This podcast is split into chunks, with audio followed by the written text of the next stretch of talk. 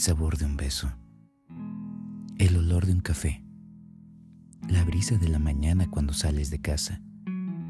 Toda esencia es importante. De estas tres, sin duda, me quedo con el beso.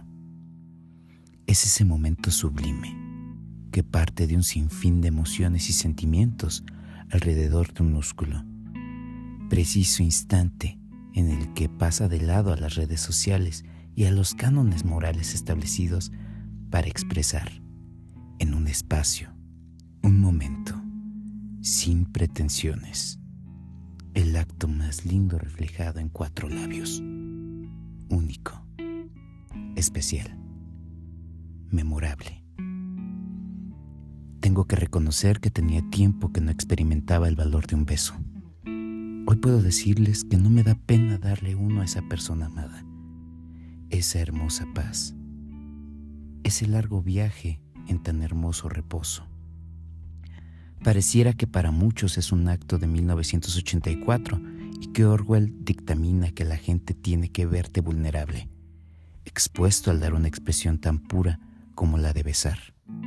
Están terriblemente equivocados.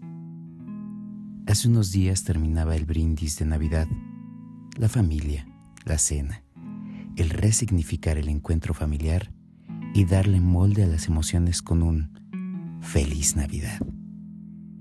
Y vi algo que me dio alegría observar y que esa persona especial también me lo hizo ver. Mi hermano y su esposa dándose un beso tan lleno de amor que hasta se antoja. Tengo que admitir que tenía años que no los veía besarse.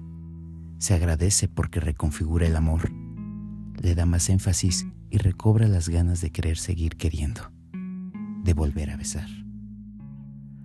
No puedo explicarles a detalle lo que me estremece el poder dar un beso. Al final, todos los habitantes experimentamos de manera diversa el besar y todos tenemos distintas maneras de inmortalizarlo. ¿Saben? Me dan ganas de regresar a una escena de Danowski en Un sol con un corazón acercarme a esos ojos bonitos peninsulares y expresarle, Señorita, siento molestarla, pero usted pasó delante de mí y cuando la vi, la encontré tan bella, tan magnífica, que me dieron ganas de hablarle. Quisiera saber si puedo inmortalizar este momento besándola. A lo que ella me respondiera, sí. Sería el momento magnífico volver a sentir, atesorar ese instante de encontrarme en el espejo de mis labios, el molde perfecto, los labios que me guardan, puros, apacibles, dulces. Se está terminando un año, constantes 365 días que nos dieron enormes lecciones. Claro, Aleccionarnos es parte del viaje. Temporadas de altas y bajas, hartos aviones por tomar, hartas ciudades por visitar, pocas horas de sueño, personas nuevas que se subieron al barco, personas que llegan a darle un giro a la vida, que la llenan de magia, y otros que permanecen y que agradece su presencia y esencia. Tengo que decirles que para mí fue un año de decisiones cruciales emprendimiento, mucha música, una pronta y necesaria renuncia al vino, un viaje hermoso y una persona aún más hermosa, sentirse querido.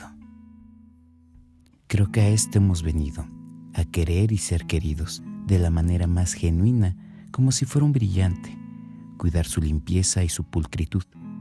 Qué bonito es querer. Dirán, bueno, también el beso se puede expresar a un familiar a un amigo, claro, siempre será de un significado distinto. Pero el darlo a quien se ama completa todo, compone el mundo, le da significado y hace que los días sean sin duda un mejor espacio-tiempo para vivirlo y disfrutar el presente, el día a día. ¿No es así? Quiero agradecerte tu tiempo, tu paciencia, tu espera y tu preferencia. Fueron dos años convulsos los que nos trajeron hasta aquí.